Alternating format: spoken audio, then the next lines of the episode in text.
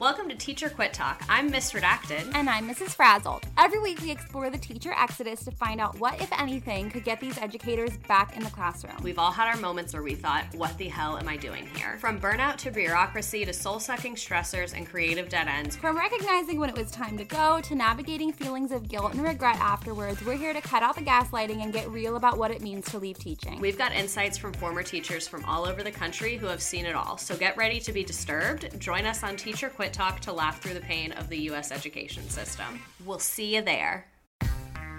Hi, I'm Frances Callier. And I'm Angela V. Shelton. And we're Frangela. You know what you need in your life? Hmm. The Final Word Podcast. Yes, you do. That's right. It is the final word on all things political and pop cultural. Where we make real news real funny. Where we inspire you so you can hashtag resist. Subscribe and get a new episode of the Final Word Podcast each week. It's the news we think you need to hear. That's right. We think you need to hear it. Okay? Yeah, it's what we say so. That's right. And because all we do is give, every Thursday you can listen to our hysterical podcast, Idiot of the Week. We round up the stupid because you know what? Somebody has to. Okay. All we do is give.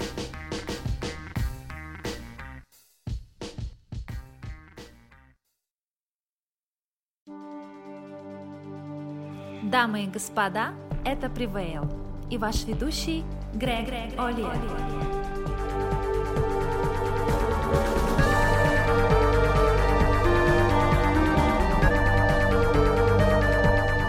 I'm Greg Olear. This is Prevail. Welcome to the program. We've got a great show today. It is the first ever Prevail double episode.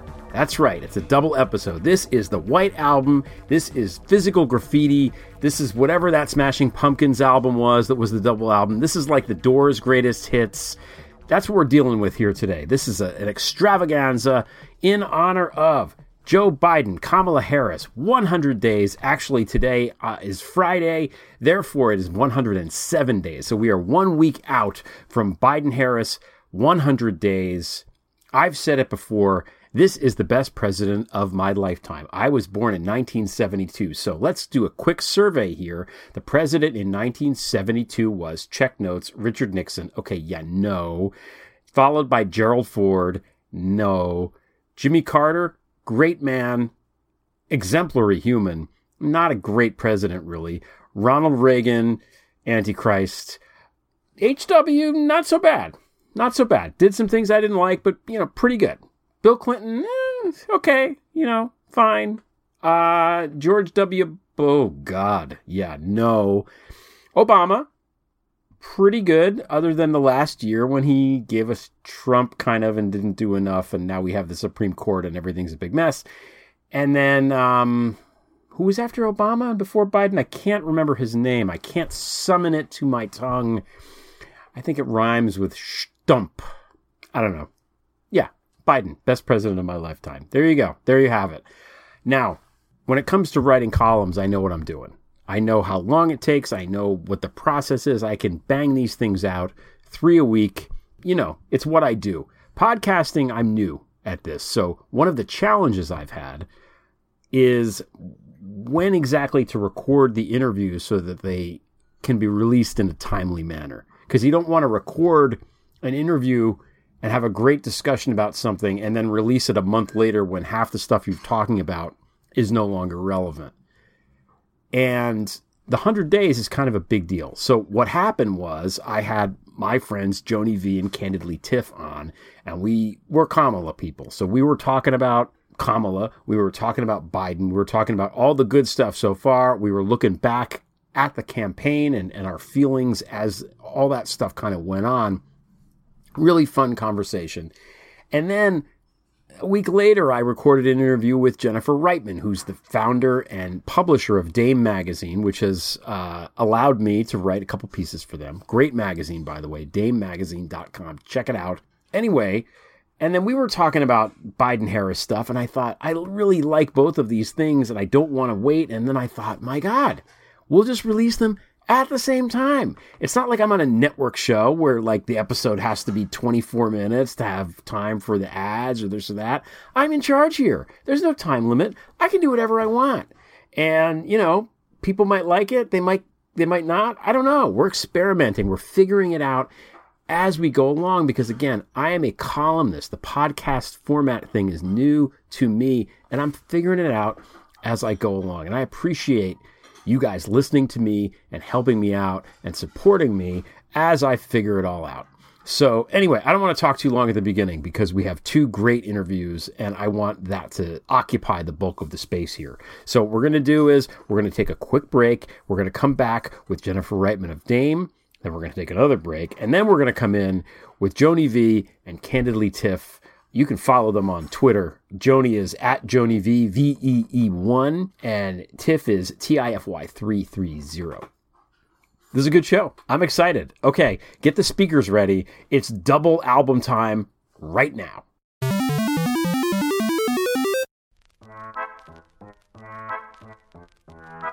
My name is Maria. When I lived in USA, I had lots of boyfriends and also lots of guns. One boyfriend was, how you say, big cheese of Republican Party. I was very popular. I went to many parties. I also shooted many guns. But that will end when I went to prison for crime I not commit. Now, I'm back into my native Siberia, where I cannot shoot at guns and cannot meet at boys. Join me every Monday on my new podcast about conservative gun lover Russian felon looking for love in all wrong places. It's called Swipe Left, Vote Right with Maria Butina. Please subscribe on iTunes and Stitchers. Спасибо!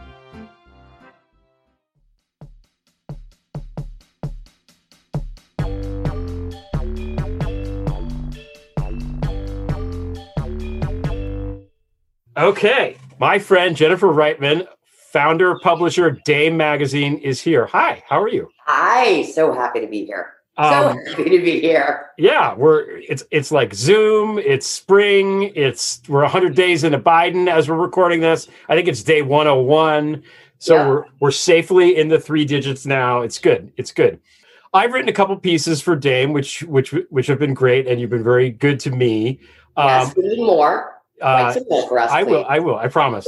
Um, Dame is terrific. And f- before we get started, why don't you just talk? I know you, you said before we, we recorded, like, I don't want to plug shit, which is fine, but I feel like people listening should go check out the website. It's really good. Of so course. tell us a little bit about Dame, what it is, how it was founded, with the impetus, all that kind of stuff. Sure, sure, sure. Dame has been around forever. DameMagazine.com is a news and issue site that seeks to basically create gender equality in journalism. So we are 100% uh, run, edited, bylined, with the exception of Greg, you, and a couple other a couple other men we let in uh, by women, and and and that's really you know the purpose of that is to ensure that the lens and the angle and the narrative accurately reflects 51% of the population we have a media landscape that um, is pretty predominantly uh, white and male.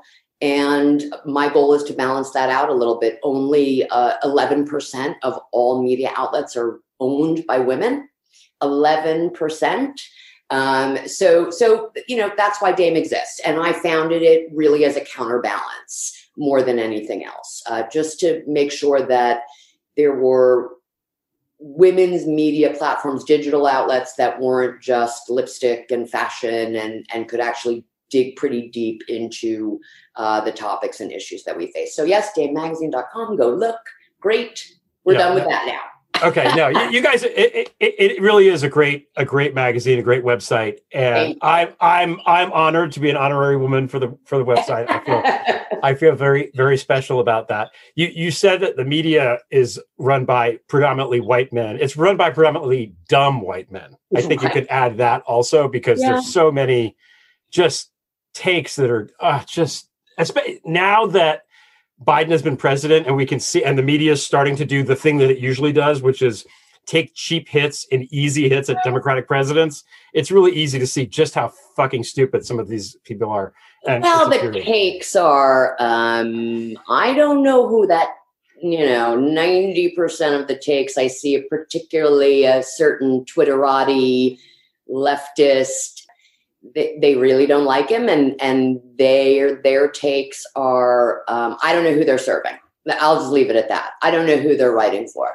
I had Eric Boehlert on, who writes. yeah, uh, who yeah, I uh, yeah, who I just I literally worship the ground he walked on. he's fun. He he we had a good time, and he he said basically the Beltway media for years and years has operated by the principle of what are Republicans angry about today. Yeah, like literally we cater. It is it's truly dumbfounding to me. You can imagine, based given what I do for a living, how I read the traditional DC Beltway press, and I go, "What? What are you ta- literally? What are you talking about?" It is so. I don't understand it to be honest. It's so incredibly deferential to Republicans.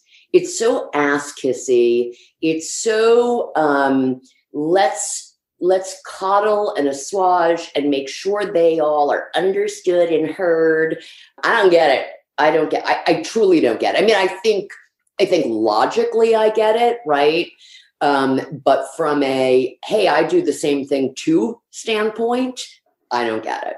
I It's, and then the the main Republican talking point now is cancel culture, which makes it even more ironic. It's like, Of- what the of- actual fuck? You, you know, no one is canceling you, Josh Hawley. Yeah, You're, no, you're, it's yeah. the opposite. You we wrote wish we could cancel you. Frankly, you're still here.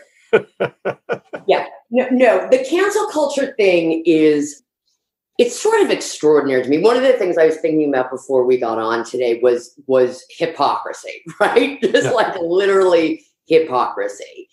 And I think one of the things that has made me batty, just literally made me batty for let's call it five years, even though it's been around for so long, is is the hubris of their hypocrisy. Yeah. The just the just we don't care. We don't care. We're literally gonna do this thing and then claim you know that that the democrats are doing it or biden is doing it or it's cancel culture or it's you know any number of of catchphrases they've come up with the hypocrisy i think is the thing i can't i, I just can't it's yeah, woke is another one. yeah Um, socialist. Um, Biden is communist. China Democrats are communism.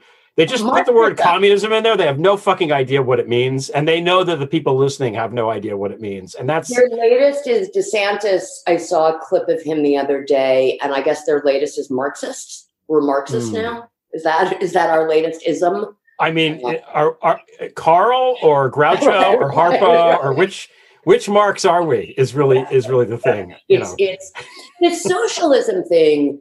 My mother, I think, as you know, is from Sweden. Born and raised in Sweden, immigrated to America. I speak Swedish fluently. We we you know I spent half my life. oh my god, you're going to have to speak Swedish before this is over. People God. people in Sweden do listen to this podcast. Do they? Okay. Yeah. Hey, yeah. Good morning. Um, and the the socialism thing in particular gets to me as a as a half Swede who is very exposed to what actual social democracy is, and um, and what life looks like with you know government true government support. Right? It- is so absurd the way that they have tried to define you know biden's big government as socialism or you know prior of course but but it just it doesn't even compare and also by the way what's so wrong with what they do in sweden it's pretty good Yeah. actually Yeah, it's like it's not so bad 90% of the people in sweden have a summer house right? You've got six to eight weeks off vacation. You have paternity leave for 12 to 18 months. It's it's not terrible. But but the, the it's so it's all for fox news ratings. Every single thing they say and do before trump was for the Rush Limbaugh right wing radio, Fox News watching audience. That's it. That's their entire platform. That's it, as far as I can tell.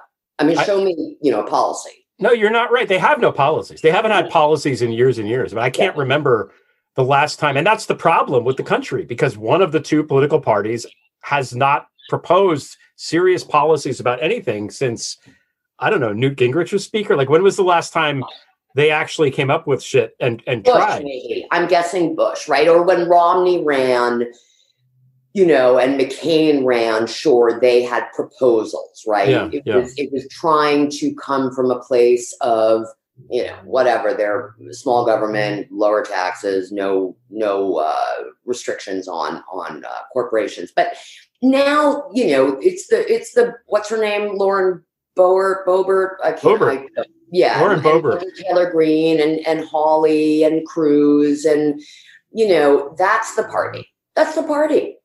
I'm hoping that it's not. I'm really it. It's such a strange world in that I am rooting for Liz Cheney like really a lot because we don't deserve this, right? Like we, we now find ourselves in a position where like, oh yes, Liz Cheney came out and said something. yeah. And, uh, you know, or or Ki- um, Kinzinger, right? Like, Oh yeah. Well, he's a Democrat. I mean, he doesn't realize it yet, but he is. Yeah. I know, I know, I know. Well, maybe Manchin Kinzinger to trade. I don't know. I, yeah. they have no policies. They have no talking points. They have no nothing, and they haven't for such a long time that we've forgotten even what it looks like. I was watching the the address, which is now this week as we're recording this, and by the time you listen, will be farther in the future. But listening to the address that Biden gave to Congress, and when I watch stuff like that, really, I'm listening to it thinking, "All right, what if I'm like?" somebody listening to this in rural West Virginia or something who isn't interested in politics, quote unquote, who doesn't really Mhm. care, maybe who like Trump. I mean, what exactly did Biden propose that anybody would find objectionable? Like, we're going to bring jobs to you, we're going to bring you broadband. Hey, we gave you the vaccine, we gave you money. We're giving you this, this, this, this, and this, and this is how we're going to pay for it. And it's not going to be you unless you're making more than four hundred thousand dollars a year, which, by the way, you're not. And then he says, "Oh, we're going to have clean water and we're going to have this and that. And then it cuts to like Mitch McConnell and Ted Cruz just rolling their eyes and not clapping. Now, in Mitch McConnell's case, I think if he if he claps his hands, the purple will come back and maybe he'll Right. injure They- himself. They, they explode a little bit because Yeah. they're so full of fluid. Yeah.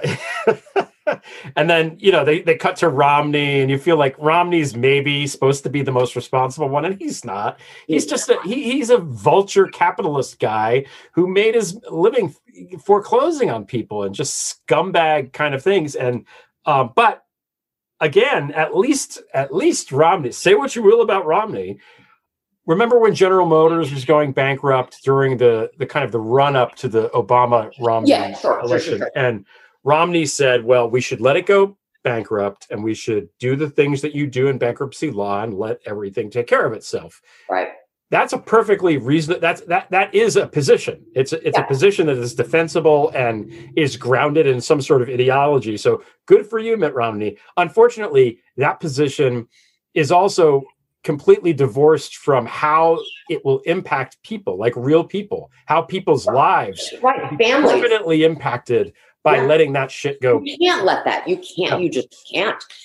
The you know, it's funny. I do the same thing, right? That you do. So I listen, obviously, listen to the address, and you know, when he's talking about the middle class built America and unions built the middle class, right? And to Mhm. your point, if you're in Peoria, Illinois, or you're in you know Sacramento, California, or or upstate New York, or any any sort of not even exurb, but but more rural area, there isn't a thing in that talk that he gave in that speech Yeah.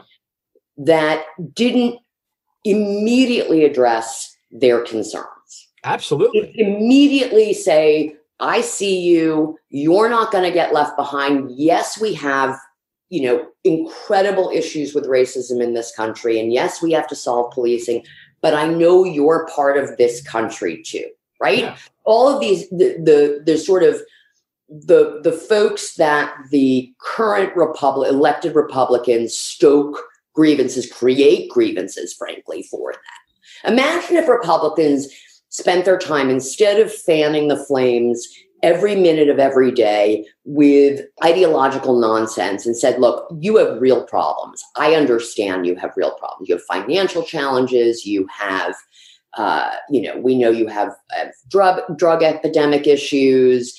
Um, we know loss of jobs. We know that things are modernized. Imagine if they just said, and I understand that right? And so I'm going to work with the president to figure out things that balance life for you. So you feel also a part of this country. That's what Biden was saying. Yeah. And it it is astonishing to me. I, I often think to myself, this is such a goofy thing. I often think to myself, why do they want to be elected? Do you ever think this? Like, I why does Ted Cruz want to be there? Go be a lawyer. Like, go make a half a million dollars a year at some big six firm as an attorney. Why are you a senator? What what you don't care about people. You don't it, it is it's baffling to me. Absolutely baffling that the public service part of being an elected representative when it comes to Republicans is not part of their equation. It just it's power and ideology.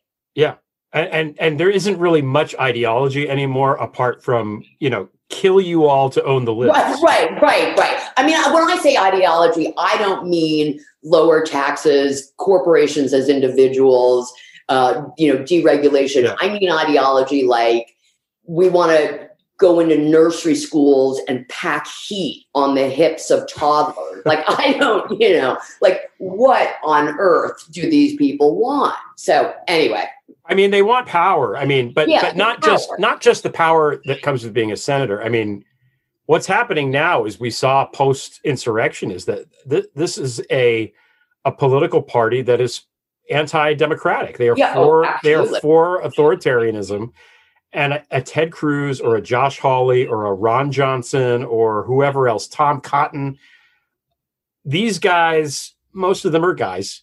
Um, Marsha Blackburn is not a guy, but uh, you know most of them are men uh, as we discussed at the beginning they they envision a russia like system mm-hmm. where they are both in political power and can also enrich themselves on the side right and make right. millions and millions right. like unfathomable amounts of money by being able to make money on br- legal bribes and gaming the system that's what they want they mm-hmm. want things to go in that direction so that they can just be you know lords of all that they survey and the fact that so many of them have issues with women where they're you know they're either cheating on their wives or they're involved with Epstein or they're uh, in the case of Matt Gaetz, you know going to high schools and proms and whatever he's doing and and in the extreme cases raping people who yeah. are underage um, children you know that's is about power. Ultimately, it's about them course, saying, "I yeah. am better than all of you. Fuck you. I don't care." Mm-hmm. And that's who they are deep down. And I don't know if it comes from a place of deep insecurity. I mean, you take you look at Ted Cruz and you look at Josh Hawley and you look at Tucker Carlson. These are guys that had the shit kicked out of them in boarding school or whatever. They, they absolutely did. And is this their revenge now on everyone? I don't know. I mean, look, there are a whole lot of neural nerds in the United States. Yeah. And there's plenty of them that are inventing technology instead, right? right. Like, yep, yep. Th- there are other paths than authoritarianism. It's interesting that you bring up the the the Russia analogy and the oligarchy thing. We d- we published a piece during the Trump term uh, by the brilliant Paula Lee, amazing, amazing writer. She's just a great thinker. Uh, America is an oligarchy, right? Mm-hmm. And she she basically goes through you know all of the examples that that were prior to Trump, right? In in how we are set up to be an oligarchy in so yeah. many ways.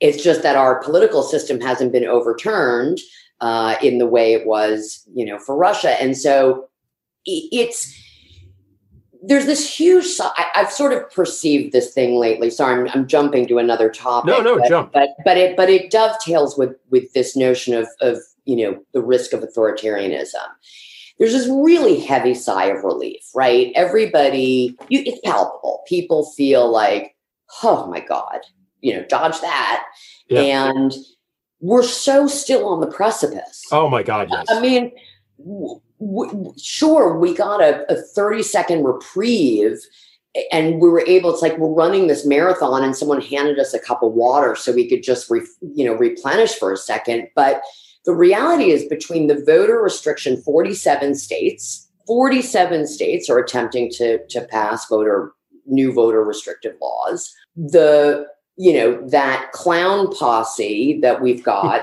the taylor greenes and cruz and all of them they're working overtime right they're gonna they're gonna go on tucker every night and continue to keep people angry and fired up and misled and ill-informed and so while i appreciate that we all needed a break i think we're in as dangerous a time as we were on january 19th yeah right? no you're not know? wrong i mean and i've been saying this basically since then. I when Biden was when he won, and then again when he was sworn in, my initial I, it wasn't joy. It was right. I, the analogy that I gave is I feel like um, Tom Hanks in Castaway when he's rescued from the island and he's staring at the plate of fish and he's just he has the electric lighter uh-huh. and he's just clicking it on and off. Like that's what I feel like. Like I can't. Okay, we yeah. made it back, but nothing is the same now. Everything nothing is different. And those of us who have been in the trenches and really covering this and uh, you know with an eye towards what's going on know it and recognize it and mm-hmm. it's not the time to shy away and i don't feel like i mean obviously a lot of people have tuned out but i do feel like people know in general there are enough people that that seem to know maybe some of the media slowly are catching on I, maybe not i mean it's You're so generous. you're you know, so generous that I, I I don't even know why I said that. I'm going to edit that out. The I mean, listen, some of the media for sure, independent media for sure, without yeah. question, right? But you know, Chuck Todd hasn't realized. Oh my God, he doesn't even know how to get a good haircut. The yeah. the you know he can't even figure that basic skill out. You're on TV, you're surrounded by people that can make you look good, and that's what you show up to work. Give me a break, dude. Not yeah. to be petty, but the know. Beltway press, I don't think, and and you know the sad thing is, Greg, that I will say there are tons of amazing reporters, right? Yes, absolutely. They they are unbelievably, um, unbelievably talented, incredible reporting.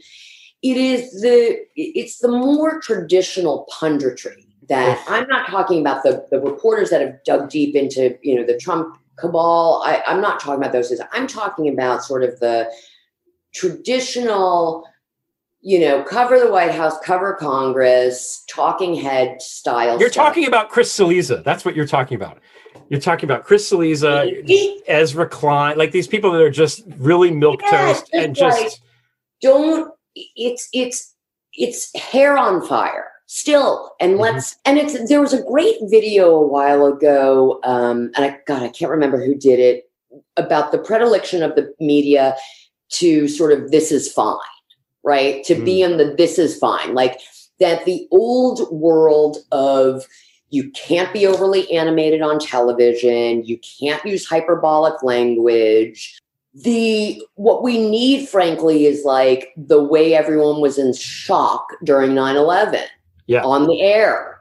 And and you know it, it's this sort of like the you know the banality of of um of all of it. It's not banal. It's it's crisis. We're in a crisis. Yes. and until until that trickles down to the casual viewer or casual reader at the local level i don't know i don't know the one thing i can say is the president president biden yes understands that we're in crisis. He absolutely fucking gets yeah. it. And I yeah. and I think it's been a pleasant surprise, honestly. I know he was going to be good, but I'm really kind of blown away by how good uh, he I I am you know what what one of the things my favorite thing is to see people mm-hmm. on Twitter going, "Wow, he's so much better than I thought he was going to be." Yeah. Like I was okay and I voted for him and I thought he'd be fine but I love seeing people really sort of thrilled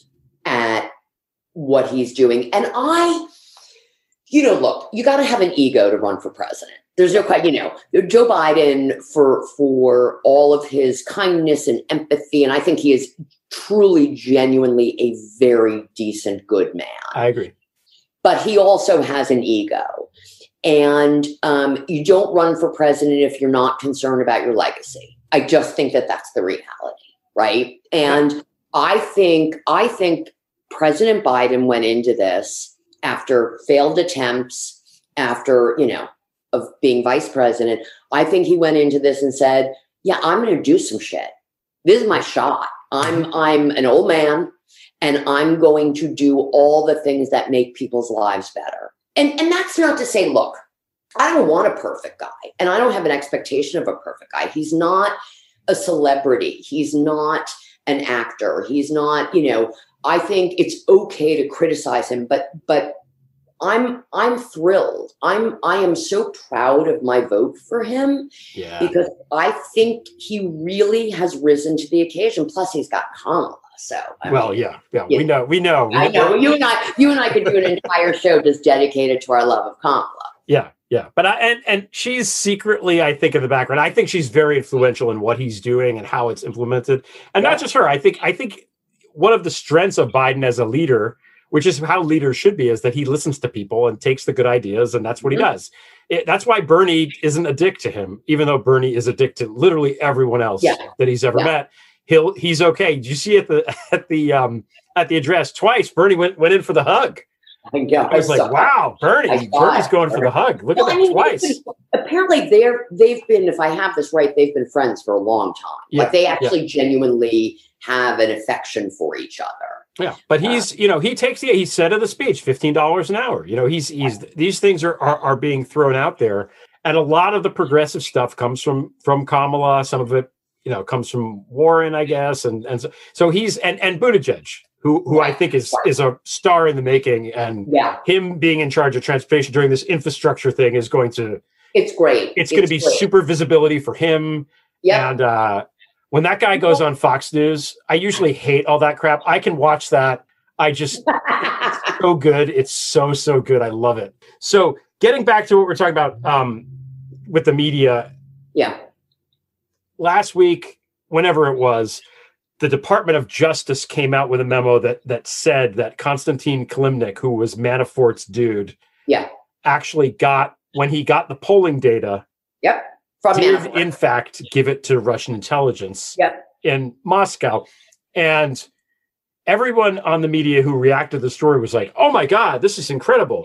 And it's like, wh- where the fuck have you been? Like, been? he is a intelligence, he's a Russian intelligence officer. It said that in volume five, and Mueller basically said it. So we've known this for years, literally years. He was given polling data by the campaign chair of the Trump campaign. Do you think he's just going to put it in a box and hide it in his closet? Oh, like it's you. that thing from the Justice League movie and Cyborg? No, the in- Russian intelligence officer is going to give the intelligence to the intelligence guy that are his bosses. That's what he does. It's his job. And the media's like, well, uh, and it's, I, I can't. It's it, it's almost like how much more obvious can it be? This is like one of those Wheel of Fortune things where everything's there, and they're like, "I'd like to buy a vowel," and you're watching at home, and you're just like, "Oh, come on!" You're like throwing stuff at the TV, like, solve the puzzle, man. What's wrong with Yeah. you? I mean, it- but it's that credulity. It's it, it's sort of that's what I mean about it being sort of banal. Like, oh, we'll just cover this. No, you light your hair on fire. Be hysterical for a minute because it is the thing that will cause America to fail from a from a democracy standpoint. I, I think you know. I don't know. I, to me, the challenge with the way that the media covers is is that it's a little too erudite in some ways, right? Like I- sort of want things to be dumbed down for people a little bit because the average person is not sitting reading the New York Times and following every single aspect of Yeah. Russian interference and you know is not like us in the in the you know listening to everything and reading everything. And so if they would themselves just digest the information as a consumer, I think you would see different coverage, right? So, like, one of the things at Dame, my approach, because I'm not an editor or a journalist, right? I am just a reader, I'm a consumer. And every story that we assign and every piece that comes in, I think to myself, okay, I'm not looking at this from the lens of being the publisher or the founder. does a reader care about this and does a reader understand it right is this something they can go on and talk about and i think what happened what i think has happened a little bit with the with the russia situation is that it's very complex it's incredibly complex Yes. Yep. and so for the the average news consumer who's working maybe two jobs you know they're going to get one headline and not really understand the nuance of it So There's a lot of there's a lot of characters to it. I wrote about this in in my but this has been a problem in journalism in general for a long Mhm. long time. It's, it's not this is yet unique to this time period. I remember in high school I was writing a paper about or something about I think Iran Contra and I was trying to do research about it. And because the stories coming out are only about what's happening in the moment, it was very Right. difficult to really get a, like a big picture sense Yep. of what the fuck was actually happening.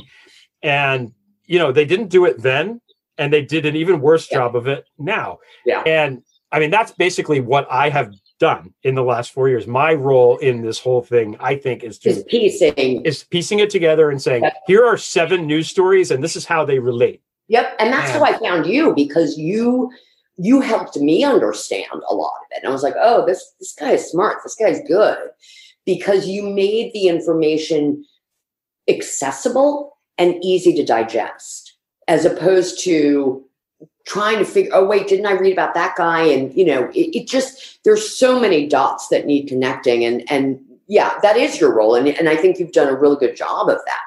Thank you. The, the uh, it, it's hard. It's hard to to put it all together. I mean, Yeah. I make jokes too. I'm allowed to make jokes, when I write, right. and I can swear. And I can Swear and swear. I can make weird movie references and stuff to get Yeah. people to, to to grasp, but um, you know, it's really a crazy thing, and it's it's one of the failures of the media, and it's easier, I think, to just have somebody go on TV and shout about some dumb Right. thing that happened today and get angry about it than to actually analyze what goes on. Ra- Rachel Maddow is actually pretty good at this too. Like it, Ra- Rachel, it. Rachel Maddow is the is probably of all of the whatever you want to call those people, the anchors, Yeah. um, the best at at connecting the dots and and doing these narrative. I, I can't watch the stuff; it moves too slow for me.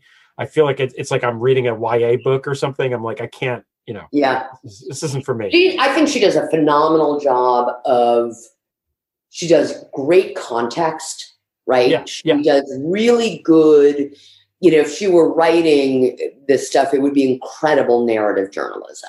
Right. So she gives sort of, you know, almost like a lawyer. She gives that very sort of inverted pyramid, kind of like, okay, here's the big picture, and now we're going to break it down into all of the bits so Mm, you can understand it.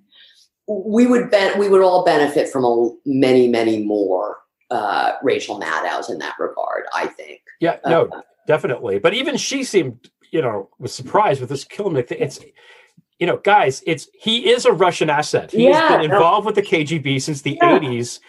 I don't know what else to tell you. The evidence is all there. We have KGB people saying, "Yeah, that's that's it." You know, I, I- don't know what else we the need. bank robbers like, yeah, I was in the bank.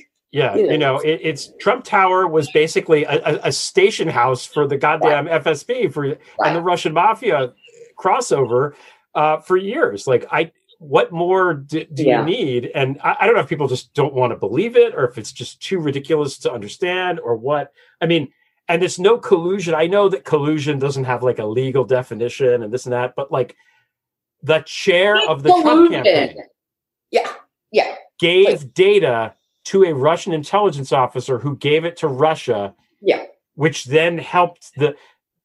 I mean that that that's collusion to me. I, I don't know. Imagine if in 2015, heading into 16, McConnell or Graham stood up and did their job as Americans and said, look, we have a real problem with our election right now. And called out Trump, right? Beyond like he's a phony and he's a fake, whatever Lindsey Right. Graham said about him. And worked with the Obama White House and the Obama um, Department of Justice and the Obama uh, intelligence departments. That guy, he would have never gotten in. I actually have a question for you. Okay. Speaking of Russia, do you think do you think anything ever comes of it? Do you think anybody goes to jail? I or think do you think anybody gets held to account? I think the fate of the nation sort of depends on it, and it's not. It's too early to tell. Merrick Garland. I had Glenn Kirshner, you know, the 30 year Yeah, federal sure. Yeah, yeah. prosecutor who, who trained with Mueller Yeah. and knows his shit. I asked him that. Yeah. You know, when, when do we worry? Okay. When Yeah. do we start worrying that these guys are going to win? And he said, not yet. And he talked about Merrick Garland.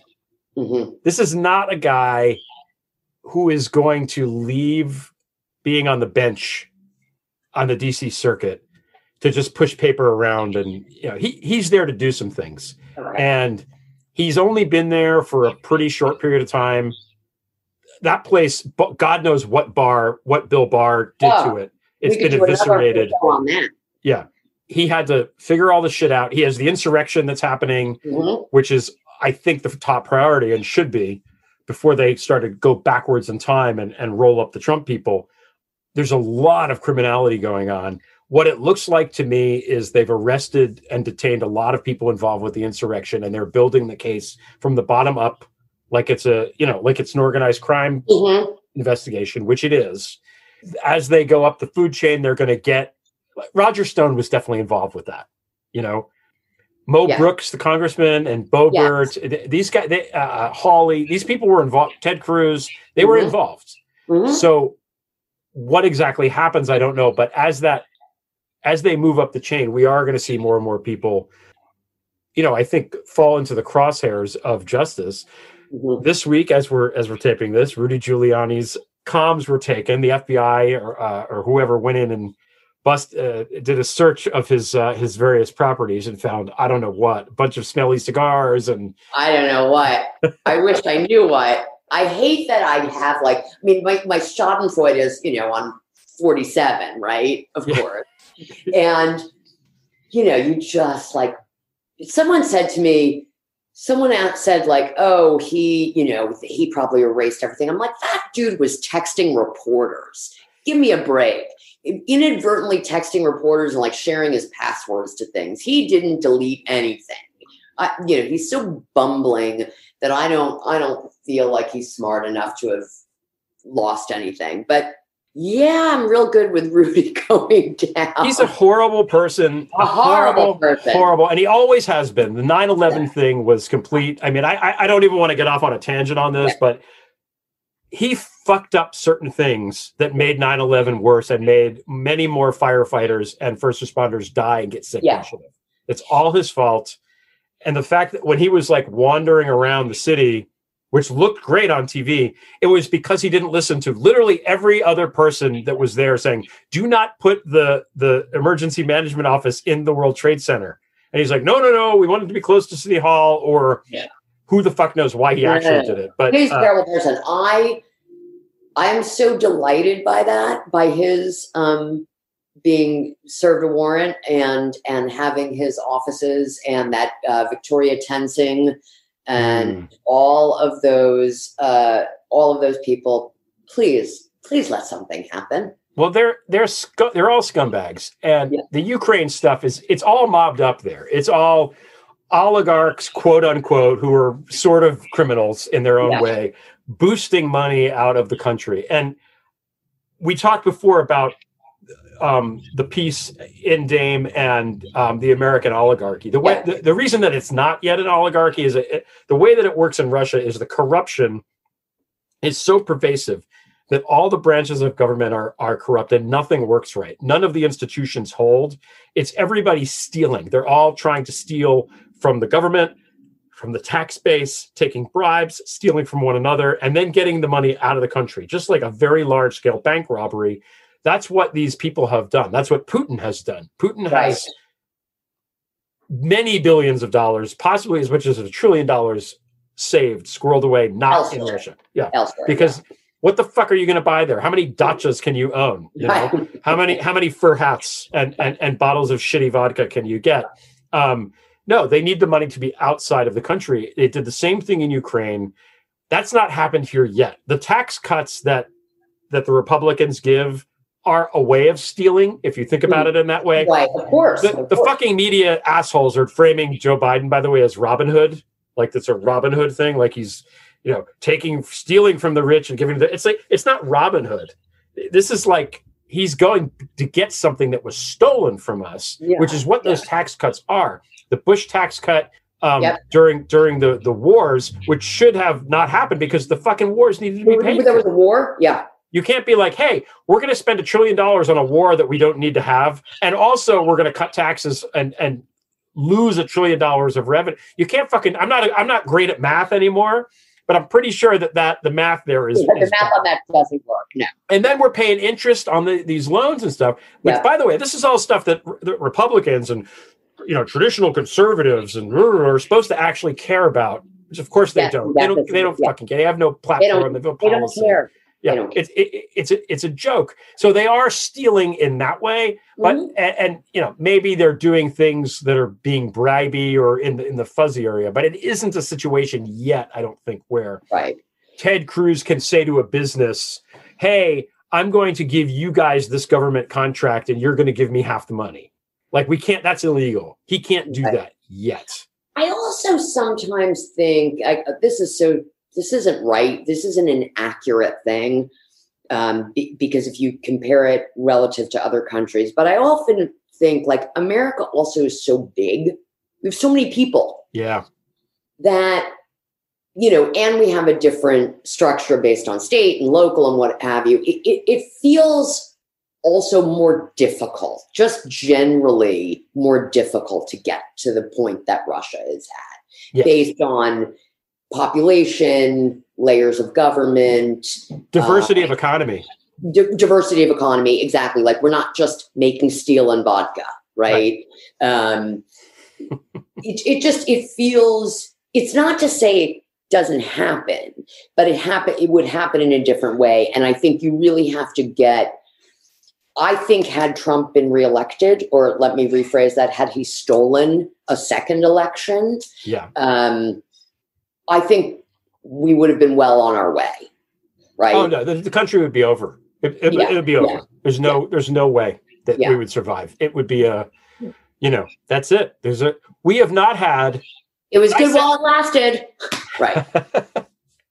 we had not had, and I said this six months ago. We have not had a functional federal government in four years. Nope. Um, No. I said when Biden comes in, it's amazing what a functional federal government can do with something like Right. sending vaccines out. Vaccines to everybody. Yeah. And you know, I was right. I hate to I hate to not not to toot my own horn here, but yeah, and he's exceeded my expectations. I think not only is it functional, they're really fucking good. He brought in They're good people. doing- I I feel like they sit around and go, okay, shit, we got three years and two months left. Like, chop chop. What are we going to do? Not now? even that long because they have the midterms. They have to win the midterms. Oh, God, no, maybe I- I, think probably they will. By the time it's not even that far in the future, really. By the time that rolls around, the economy is going to be up. All the all all of this infrastructure stuff is going to be in place. Yeah, The the jobs that are going to happen and be created by the infrastructure alone are going to be there. You're gonna you're gonna vote against that, and Right. I, I don't know. I, I mean, look, uh, I think it was Ali Velshi who was interviewing. I don't know the guy's name from Moody's the other day, and and Ollie was asking him about the economy, right? And and basically asking the guy from Moody's, like, why is it so good?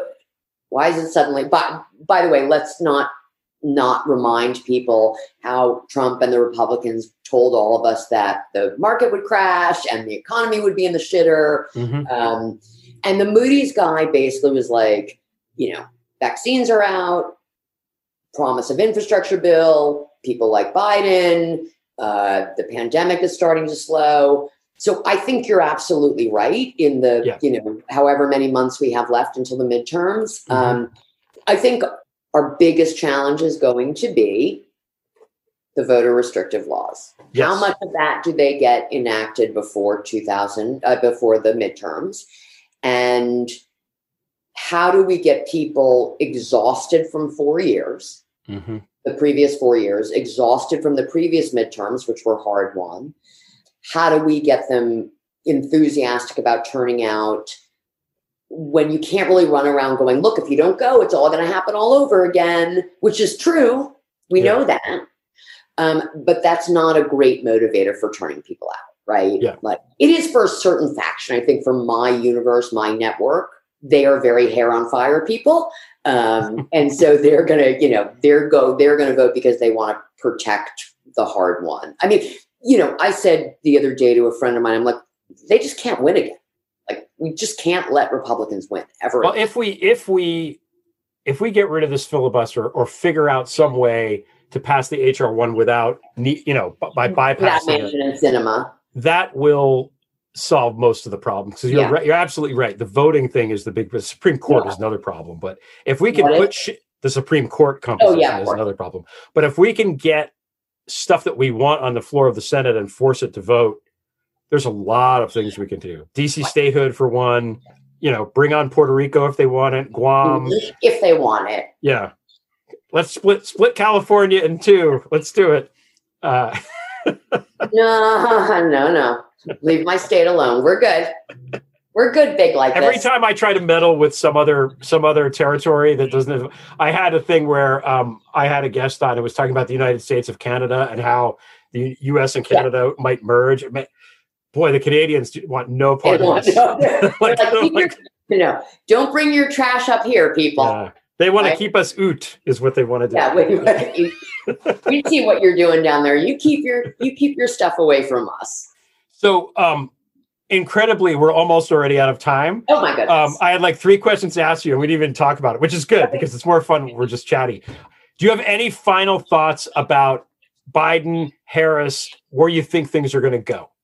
I mean, I think I think they are an administration of under promise and over deliver.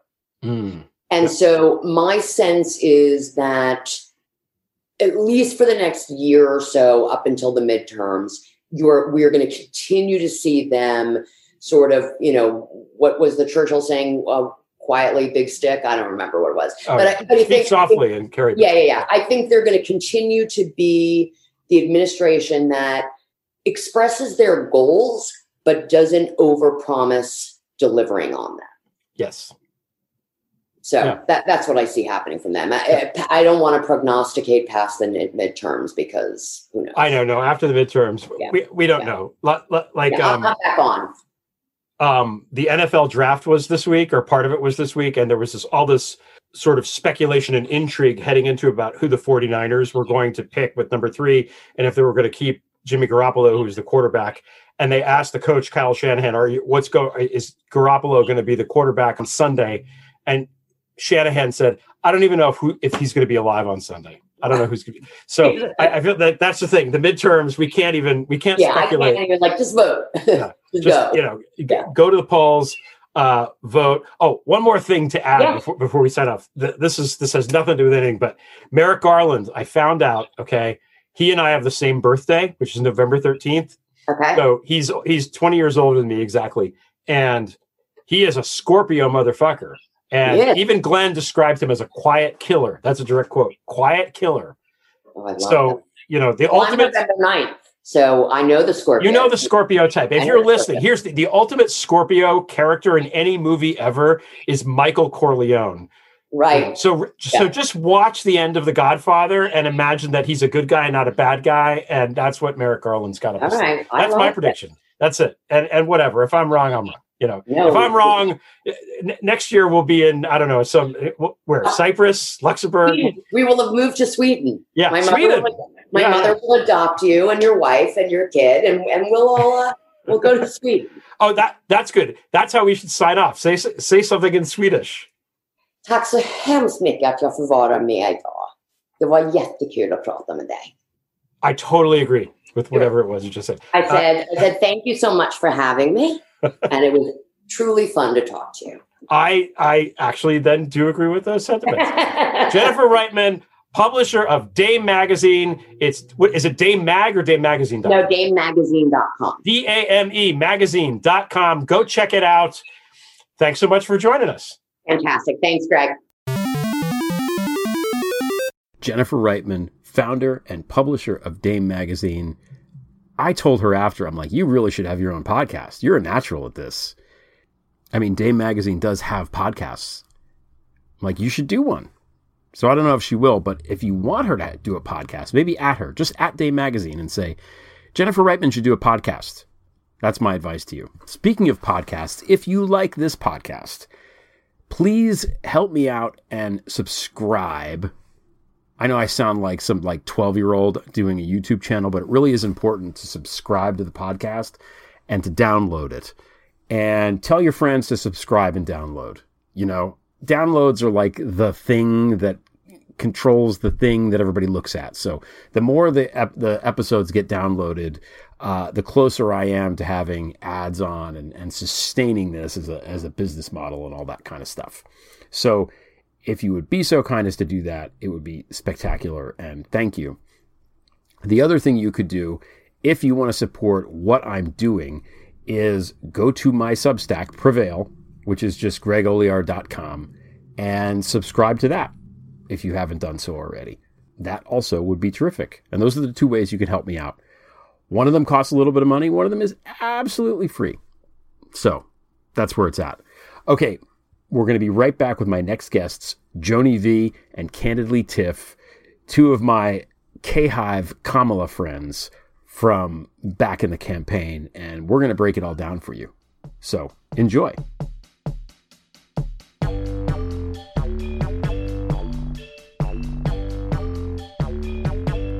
And we are recording. I've got two of my favorite Twitter people here. I've got Joanie Vee and Hey. I've got Tiff. How you guys doing? Good. How are you? Okay. Um, We're doing all right. Yeah. I should I should I not say favorite Twitter people? Should I not use the Twitter? Does that cheapen it? No. The, the the modifier? I, I don't know. Um, Actually, that, that works for me. okay, works works, for for you. too. I don't I don't I don't Yeah. want you to think that that you know I love Twitter, so that's not a cheapened kind of you know thing to say. Well, that, honestly, it's the only way we know each other. That is That's also true. true. It's Yeah. also true. Um, so I wanted you guys to come on because we're recording this on April 27th, which is the 99th day of Joe Biden and Kamala Harris being president and vice president. And I wanted to touch base and talk about, you know, 100 days is traditionally when they give the old report card about how a president is doing. Like I think in Trump's 100 days, he managed to do not much. I, I don't know. Did he do anything other than piss us all off? Yeah, Muslim ban. Let's see what else. Um, Yeah. yeah. we didn't we didn't quite get to immigration yet, but definitely the Muslim ban was in the first hundred days That I was in the first pissed- two days, I think. Yeah. Yeah, I was pissed with that. Yeah. He logged 511 lies by this time, too. True. Official Oh, lies. official Yeah. lies. I think. Also, he he released his taxes. He rolled out a great new healthcare plan that was like beautiful. It, it really was beautiful. and he told us all about um, Melania Trump's actual immigration to the United States. We, we knew all, all this stuff. And his medical stuff was really. Oh, right. Now, of course, he did none of these things. He did not much of anything. He played a lot of golf. So um, let's start there. What do you guys think of Biden so far? Well, Jody, why don't you start? Yeah, well, actually, what I think is amazing about the first 100 days is just the breathtaking speed uh, that he's rolled certain things out and how completely personal the agenda has been for the average American. Like, for me, within a matter of a couple of weeks, he did something so impactful in terms of prioritizing uh, small female business owners, and uh, and that was enormous. And I'm not alone. Small female minority businesses and getting them in front of the PPP program. It was incredible. What about you, Tiff? What do you think? Oh, I, I mean, I think it's been great so far. Um, of course, vaccines. I feel like that's the thing we talk about the most. Mhm. Vaccines, vaccines, vaccines. I think that was like one of the things that was rolled out from the beginning. But I mean, the fact that all of my family has vaccines at this point. Uh, my daughter's the last one. She also got her fourteen hundred dollar check. Oh, by yeah. Joe Biden. So that was good. I mean, ARP. What else can we say? I mean, it was a great a great rollout of that plan. I mean, pretty much it's gone off without a, without a hitch. I mean, there's been a few little things, but for the most part, I feel like the 99 days has been pretty darn amazing so far. I, I agree. I, I am of the opinion that now I think we, and we'll talk about this in a few minutes, how we got here and who we actually, the three of us actually wanted to be president, who is the vice president right now, and maybe probably secretly pulling the strings, maybe a little bit behind the scenes and whisper it in his ear, certainly. But I kind of thought Biden would be a caretaker kind of president and a, all right, he's going to kind of unite all the people and he'll throw out the A team of Democrats to do the thing. But the the thing that's impressed me the most isn't even necessarily the stuff he did because there was so much stuff that needed to be done and we had not had a functional federal government for 4 years. I mean, at all. And when you suddenly have a functional federal government and you didn't at all, it's pretty easy to rack up wins quickly. What's what's amazing to me is him, the person. I mean, he's so the antithesis of what Trump is, and he's such obviously an um, a genuine, caring person, and he just gives a shit, and he knows how to handle grief. You know, a lot of people have died, and Yeah. he he kind of comes out and and you can see it on his face. He knows he knows what people are going through who are grieving, and he cares deeply. And I hate to say it, I don't know. You know, I don't think anybody else would have been quite as as good at that, including Kamala. I hate to say it, but uh, so I've been blown away by by by that whole thing. I just think it's it's amazing, and Yeah. you know, getting back to both both of your points, Joanie, you said personal. You know, he did something personally for you, and of course, the vaccines and the check in the in the mail is personal. It's very rare, really, when you think about it, that a politician does something like that that actually impacts you personally in a positive way. And he's already done it. He's already affected pretty much all of us. I mean, a year ago we couldn't go outside. Well, it's it's his intention to touch every American personally. That's the way it feels. It's like from the vaccines, from the economic policies, the the American Rescue Act. It's just he has found a way in different ways to touch all Americans, even those that didn't support him. Yes. And and and in ways, you know, making sure that the cash got into pockets as quickly as possible. Things like this that, you know, can impact the most cynical eye and possibly bring people on board. You know, and I mean his approval ratings, which have been holding very high and very steady, I think are a reflection of that. He he's really, really touching people in a way that we haven't seen since, you know, Great Society programs, decades, since before Reagan. And Yeah. that's been the part that's been most swift. It's almost like within 100 days, he's managed to undo some of the destruction that has been in place my entire adult life. And to me, that's that's just incredible. I've waited Yeah. my whole life for this stuff. Yeah, same. I think I think to your point, Greg, the the empathy piece of it is really important. I think we've had I would say even in the last like 50 days, we've had so many tragedies. Yeah. It's not just COVID. I mean, we have these, you know, these police incidents that are happening, you know, we have you know this the the, the guns and the the shootings and I Mhm. just feel like that day when he came out um with Kamala and they did the um af- after the the guy in Georgia shot up at the the the massage parlors i was like oh my god this is crazy. I think we all kind of felt it that day like this is out of control. Like we're getting back to where we were before and just him coming out and with kamala and just kind of like calming everyone down. I thought that was really a really important moment just kind of just showing like solidarity and like this is where we are. And then of course the next week you know something else happens. And it seems like every week since then something else happens. But i feel like it's also because he's so empathetic and because he's such a positive person and so is Kamala and he does rest a lot on faith.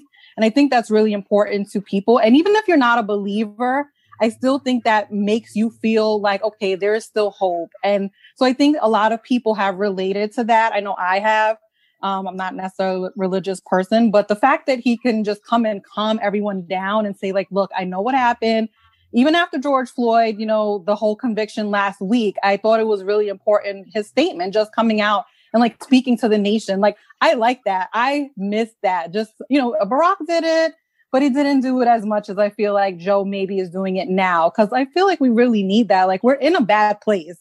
We don't want to admit it, but we really are in a bad place and he's like kind of just there to console us. As they say consoler in chief, and he really is truly that to me. Yeah. He's No, a real feeler. Yeah. Yeah. No, Yeah. you're right. He's we're we're in a, we're a nation in trauma. We've been traumatized for four years of Trump. We've been traumatized by Trump being overtly cruel. We've been traumatized by the MAGA followers just being assholes all the time, just racist, sexist, garbage assholes, and and and throwing your face in it. It's it's always the the Trump people. I live in upstate New York in one of the bluest towns in the country, and I still you drive around the next town. I, I took a kind of roundabout way home from work. You know, there's some big flags that guys have out. It's always on the crappiest houses, and you know that they have this big "fuck Biden" flag, and it's like, what? What are you talking about? And then there was another one that said like Biden is Ill- they had these hand painted signs Biden is illegitimate and um, Democrats equals communism, which Oh makes no fucking sense. Um, but we've been bombarded with this shit, this crazy, stupid, ignorant, banal garbage for four years, plus the pandemic, plus the insurrection. I mean, it's it, Oh and, and all of that. It's just it's so much to deal with that yeah we're in, we're traumatized. Apart from anything else we're, we're just we do need somebody to come in and, and kind of put our you know put his head on our shoulder and tell us everything's going to be all right. And some people can do that and some people can't. And he has that quality uh, the Well, gravitas whatever he's clearly using his own experiences with grief to be Yes. to say to be able to say and no this is what we need. We need stability. We need concrete actions. We need to know that we don't have to worry about the future because the essence of anxiety is worrying about the future. And he's basically making sure that there are concrete steps well articulated plans things that he knows probably from his own personal experience help him through a cloud of grief and trauma. And uh, what a benefit that is. I mean, to have the two, he and Kamala, the two most empathetic leaders in, I can't, I, I, I have no idea. And I feel like, I feel like his whole legislative agenda reminds me of Kamala in policy form. Like it's just Oh, yeah. like, you know, everything that she is, um, and so much of what she articulated on the campaign trail um, has been reflected in his agenda. And the part that is uh, what I think is breathtaking is his security, hi- uh, the security of a, of bringing Kamala in in such a visible and impactful way, allowing her to be the voice of a moment. For instance, a week ago after the verdict was read, he he allows her a big big piece of his administration to the point of saying they call it the Biden Harris administration. I've I've never heard that before. I mean that to me that is the mark of an incredibly secure, uh, highly experienced leader, a real leader, and uh, that's that's an amazing thing. you were He talking it- about the the um kamala on the campaign trail and how um what Biden is doing is putting some of her administrative agendas and stuff in place. Could you guys talk about that a little bit? Because I want to I refresh our memories about how this all went down. I mean, it feels like that was so long ago, and I know. yet it is. It is seriously not that. Those two years from 2019 and even before that until now, it feels like ages ago. I think we've all aged probably at least five years in that time. It No kidding. like it. But yeah, I mean, just from the beginning, I mean, just just look at the cabinet. Let's just start there. Just look at the cabinet. Okay. It is the the most diverse cabinet that I've seen ever. Yeah. And so that you could tell just from the people that have been picked that you could just see her influence and how, you know, she's like, hey, Joe, we got to get, you know, this person, Vanita Gupta, that was definitely a Kamala pick. Like I could, I could, her hands were written all over that one. And so that's, that's the first and foremost, just seeing the cabinet is definitely just, it's a very much a reflection of who she is and, and how she, how she is. And so I definitely appreciate that. I mean, we haven't gotten to like healthcare, of course, that's a big one, but I can definitely see, you know, kind of where we're going in terms of like just the way she's inclusive and how she, you know, how, well, we're we're gonna get to that point where we talk about healthcare, and I feel like that was like a big sticking point, you know, during her campaign. But we're moving, and I I, I think we're in the right going in the right direction. I mean, as far as like, I'm trying to think of some other things that you know were essential to her campaign. Well, Um, criminal justice reform. criminal and, justice, you know, yeah. And and that's just it. It's like um, you know, so many of what I, I guess what really strikes me is how much Biden has adopted her, not just her intentions, but some of her language too. You know, when I, I remember when he said justice is on the ballot. You remember this? Yes. I, I was blown away. But I mean, criminal justice, you know, and, and equal justice has been a defining piece of her campaign. And, you know, clearly the events of the day, the, the, horrific police actions you know and also now we have the justice department following up with some consequences for that. And these are pieces that to me are really a big piece of of kamala's you know perspective. Um, and there's so much more. I mean so much more. Uh, you know the way that she talked about uh, maternal health uh, black maternal health um, or even just uh, the economic you know her economic ideas. And you know what i mentioned was a personal thing for me just supporting small businesses instead of being overlooked constantly in favor of you know larger efforts. Um, these are these are all the things that drew me to kamala in the first place. And one by one they're coming to fruition in the biden administration. I mean it's extraordinary. Yeah, and the thing, what, what I also noticed too is a lot of her plans that she had when she was in the Senate are now coming into like let's say the ARP or they're like the so for instance the infrastructure bill that water bill that's included in there that was her idea. That was her. That was her. Yeah that was all her. So i see a lot more of what so during the campaign you know we had the every i think everyone's favorite moment is that iowa speech when Oh, she yeah. came out and she you know she she just kind of just went there and she just went at it all. And so i feel like you know that's where it kind of started to feel like okay we're we're getting somewhere. And then of course two months later or three months later we were like okay now where are we? I don't even i think it was probably like a month later that she ended up you know dropping out of the race. But at that point it felt like okay we're getting somewhere. Like she's embracing it all. Like we're Yeah. finally getting there. Yeah. and then it was but electricity. Yeah, but even then, I feel like after she after she left the race, it there was so much more that she did in during that time period, and I see kind of that more reflected in what she's doing in you know with with Biden more so than what she was doing in the campaign, if that makes any sense. So like from the time that she left the race, I mean, she jumped into impeachment. She kind of like jumped into, of course, we had, you know, just a bunch of, you know, COVID came in and she was nonstop like on shows and she was nonstop on radio. She was going everywhere. And she was just talking about the issues. And I feel like all of that has carried over to where we are now. Like Absolutely. she never stopped working. it's insane. She never stopped working from December. I mean, she's been working before that, obviously campaigning, but it was a different mode. It was more like a hey hey, guys, I'm here and this is what we need to do and this is where we're at. And it was just like she does now. She's talking to the people. she relishes the surrogate role. Yes. Like, you know, and, and that's just it. Let's face it. This is her strength. It's a little tenuous for Joe. And so it's nice to have Kamala always there, just completely electric, vivacious, and, you know, just she she just brings people on board by sheer force of personality and and magnetism. And, you know, the two of them have this wonderful balance of this where joe has this you know hard earned empathy and and authenticity. And and kamala is a very authentic person too obviously but it's just that they can balance each other and hit all of the right notes um, for for all americans. It's, it's really pretty amazing to watch. And Now- I, I don't believe joe could have won without kamala or kamala without joe. I and agree. so Yeah, It that's a- worked out that's a- great. That's a good point. I want to. One of the reasons I want to go back and talk about Kamala is because the Republicans are terrified of her, and they've already kind of, and we saw this a little bit in the campaign. They they've started to f- try to figure out how they're going to attack her.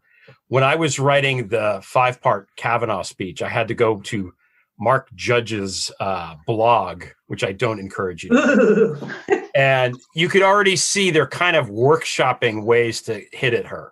You know, the the the Kamala is a cop thing, which never made any sense. It's like, okay, well, even if that were true, the president is a criminal, so maybe a cop would be good to have. Yeah, that was a good Yeah. strategy. um, but they're going to come for her, and I think one of the reasons why Biden is showcasing her now is to get everybody used to the idea that she's actually really competent and very involved in what's going on and to identify her with all of the success early on that he's having so you know if he run if he doesn't run again or if something happens and she winds up being pre- i mean lots of things can happen and joanie we we we discussed this during the campaign you know there's Oh, so many sure. when you have a president who is old during a pandemic or a candidate i suppose at that at that time the actuarial tables are you know not maybe on your side so much. So i think biden is aware of this and i think he wants to put her in a position not only to succeed but to make everybody know that she's succeeding. Yeah, I mean, to see through whatever garbage they're, you know, whatever screen they're creating for her, that we'll be able to see her shining through it, and and they're clearly taking the right track. I mean, I, you know, you don't want to use the word like like apprentice, especially apprentice, but yeah the fact of the matter is, uh, you know, she's being set up. She's being set up as an heir apparent, and it, it and it's apparent, and that's okay. I mean, it, I think it works. No, I agree. They're they're going to try everything under the sun to try to peg her as like some kind of bad woman, or you know, she has all these. Today, yesterday, was the book. So, did you guys see the book where they said that she that they had someone took a picture of her book that she has, like the children's book, at like one of the migrant centers, which was, and they said they were she was giving them away or something. Like it's like they come up with these crazy things. Like the week before, she was missing, even though we could clearly see her.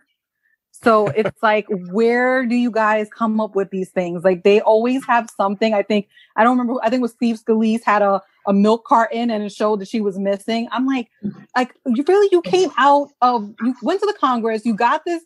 You got this milk carton and you're walking around with it. Do you guys know how silly you look? I mean, I just don't understand where they get these crazy ideas from. Because the thing is, like you said, they don't have anything policy wise. They don't have anything. They can't really say much about her past. Like, what what are you going to say? She's a cop. I mean, that we know where that came from. That didn't even come from from that side of of the aisle. It came from the whole other to the left, way to the left. Um, with that, so it's like, wh- what are you what are you going to do? I mean, what are you going to say about her? So every week they're going to make up something new. But I do agree just having her out there and being so present and the fact that she's working on the border like that was a big that was a big deal to me in wanting her to be the vice president like i mean as a latina i was like okay this is my person. She is my person to be vp she gets it. Like she has a relationship with the latin community. Let's get her to be the you know that was one of the many reasons why i wanted her to be the vp after she dropped out. Um, you know, just her relationships, you know, in, in Vegas and, you know, talk with the, with the culinary, um, union. Right, and right, so it's like all these things that I just saw in her that I'm like, oh man, she's, she's going to kill this job if she gets it. She's going to be amazing as VP. And it's, it's actually coming to fruition. And I, I, I love it so far. I mean, there's not, anything that I could say that they could have really done better, except for like just just putting her there in that position to be, you know, the I guess the liaison or whatever whatever they call her. Um, you know, she's the VP obviously, but she's kind of working with the, the Northern Triangle com- um, countries. So just seeing her there, I mean, she had her meeting yesterday. I it was yesterday with the Guatemalan, I think it was president. Like she's out front, she's there. Joe is trusting her. And I think that's what we all we wanted was for Joe to to see what we saw in her, which was that she's amazing. And she Yeah. could do multiple things and she's not afraid to just jump in and and help as anywhere she can. Well, as opposed to Jared managing the Oh portfolio God. of all of the world's problems. You know, we've got somebody like Kamala who, who, you know, can take on immigration, is uniquely qualified to do it, you know, and is, uh, at, you know, just she she's so good at what she does and she has enough background to pull it off and so i mean that's just it about this administration instead of just unbelievable ineptitude we have this wealth of uh, competence Uh, i mean it's it's hard to get used to it after four years of, I mean, complete clown car bullshit. Like we had when Ric Grenell, okay, was the DC, whatever he was, the, the, the director of intelligence guy. He's the head of Oh. all of these, eh, you know, all of our intelligence services. He tweeted at me. i remember this and that's like, what are you doing? what, what the fuck are you doing? And as the world gone completely mad, then after he left the job, he blocked me because snowflake. Oh my god! well, Um, he elevated you and lowered himself, just yeah, like it's that. punching down, but not really. uh, it, it, it's just crazy. But one of the things I, I we're going to take a break in one second, but when we come back, I want to go back and talk about the campaign because it'll be interesting to go down memory lane. But also, one of the reasons why I liked both Kamala and Biden was that the Russians went after them. They didn't go after anybody else. The two candidates that scared the shit out of uh, pedo Putin over there were Kamala Harris and Joe Biden. So we're going to be right back with Joanie and Tiff, and we're going to talk about this. I'm former FBI Assistant Director Frank Figliuzzi. Join me on a journey deep inside the world's premier law enforcement agency to decode the mysteries and challenges of today's FBI. In this first of a kind podcast, we'll sit down with active duty FBI personnel who reveal their mission, their cases, and their lives. The commonalities that we're looking at with the Highway Serial Killings Initiative are dealing with the long haul trucking industry. These offenders, as they plan, prepare, and consider for their attack, don't do that in a vacuum. Even if they end up alone at the end, that doesn't mean they started off alone. The pattern of this bedspread, what stores it would have been sold at, an outlet club, tips that lead us to possibly identifying that victim.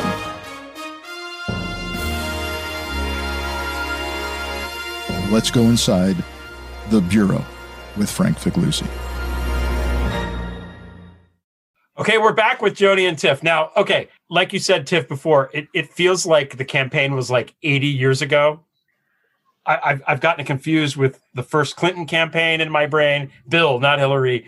And it, it, it it just feels like time has, has lost all meaning here. But I think it is instructive. And maybe it'll be fun to kind of uh, what I'm curious about is going back and what you thought then and what you think now about various people. Because I was I, I wanted Kamala from the from the get go. I don't think I remember even entertaining anyone else. I like Gillibrand because she's my senator in New York, and I like that she was very very much on the uh, you know pro woman pro families campaign. I think she ran a good campaign in that standpoint, but uh, she was never going to win. I, I just I wanted a woman person of color, terrific. Someone who's Gen X, please God, yes, finally. Enough old people running things. That's what I want. So I was like, she's perfect, right? And when she dropped out in December of, uh, well, I guess December of 19, I got, I, I went to lunch and I came back and I had like 30 million DMs because everyone was offering me condolences. It's like, what happened? I was like, oh no. And I grieved for 24 hours and then I was like, okay, I'm Biden now. And I think almost every single person that was for Kamala had the same cycle of grief of okay, we're sad, it's Biden time. Did you guys feel that way, or was there? What did you What Oh, did yeah. you think at the time?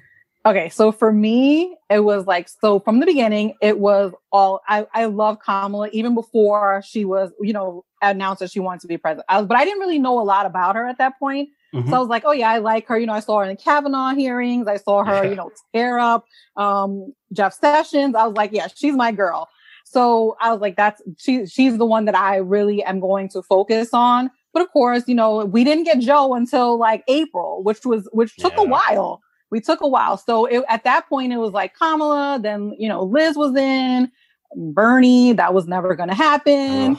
Uh, so I was like, this is that. That's not. Then Pete got in, and I was like, oh, he's pretty. He's a pretty interesting guy. But then there was like a whole drama in his city, and I'm like, yep, nope, not for me. But he still like he still seems like a nice guy. So I went through kind of the motions with all of the candidates. Then we had the first debate. And I was like, oh boy, this is going to get real interesting. And I remember just kind of tweeting about it, live tweeting. And when she, when she, you know, ha- said what she said to Joe, which we all know was the biggest controversy ever in life, um, I was like, okay, she's the one. That's my girl. I'm going all in for her. Um, I did like some of Liz's plans, like her uh, family, you know, her childcare plan. I thought that was pretty interesting. But yeah, she wasn't for me. So then here we go, the whole campaign. We get to December, and I'm like, all right, Kamala's gone. What am I going to do now? Meanwhile, the whole time during the summer, my dad is like, Joe's going to win.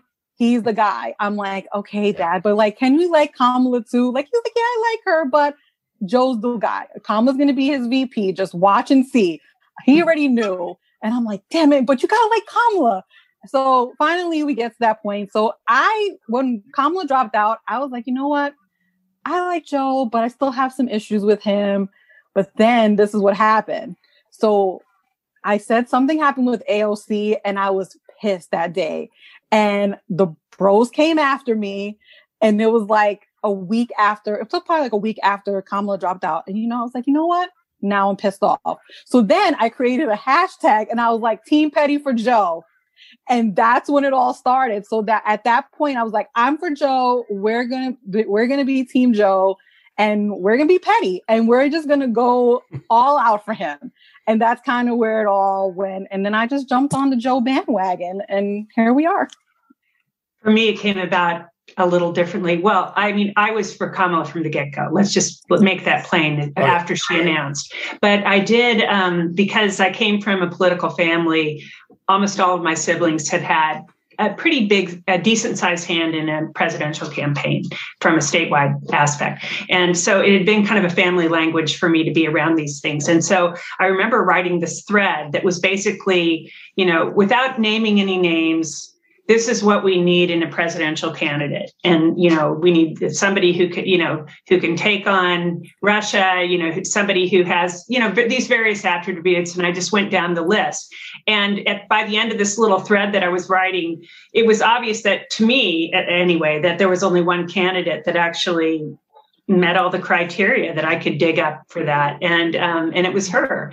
And uh, the way that I've always addressed uh, my involvement in a presidential campaign with a candidate is just all in. And i'm not necessarily pretty about it either. I'm i'm a warrior. You know i don't mind i don't mind going after um, you know i don't mind the digging up the dirt if it needs to happen in a way that is manageable and and you know not ugly. But i just mean it i didn't support this idea of you know when we had 20 candidates on the agenda and nobody should be mean or you know nobody should say anything bad about this other candidate. No i was going to point out the warts of anybody including joe is you know was mainly because i felt like to me i was incredulous that here it is 2020 and we're talking about a guy who's almost 80 yeah. white guy yeah. as a presidential candidate and to me you know uh, that felt wrong in the moment um, it, you know obviously the the further we went along we we could tell that america wasn't ready to do any differently for whatever reason but so I, I, definitely poured my heart and soul into Kamala's campaign. I mean, I volunteered 60 hours a week here in Seattle, and I I worked really hard, donated all I could.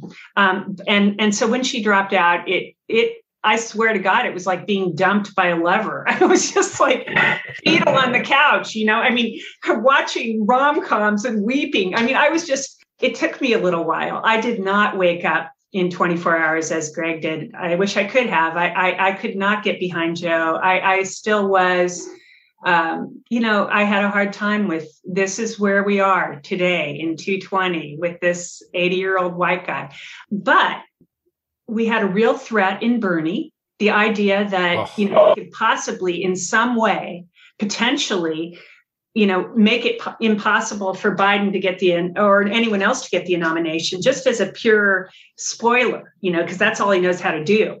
And um, and so like there was, I believe what happened is all these other candidates got behind him and got behind Biden in order to shut out Bernie because that's what we had to do to win the election. And so um, by the time uh, Kamala came out endorsing Biden, and by the time all the other candidates were lined up behind him, I was on board too.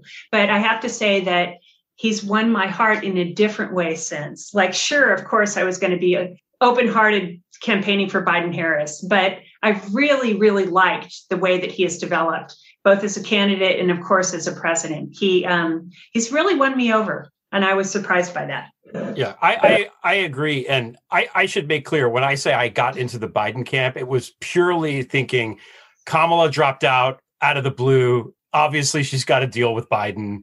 This is right. what it's going to be, so I might as well get on board with this. And he'll just be kind of a um, she she can kind of climb on his back to get across the river, and then she'll take take the hill, you know, kind of thing. But I, I agree. I've I've since come around on him, and uh, really by the time of the certainly by the time of of um, the DNC, which was on Zoom, I guess, uh, over the summer, um, I was full on liking this, the guy um, and really appreciating who he was. And we have, we do have a history in this country of, of people who have failed at other walks of life or haven't.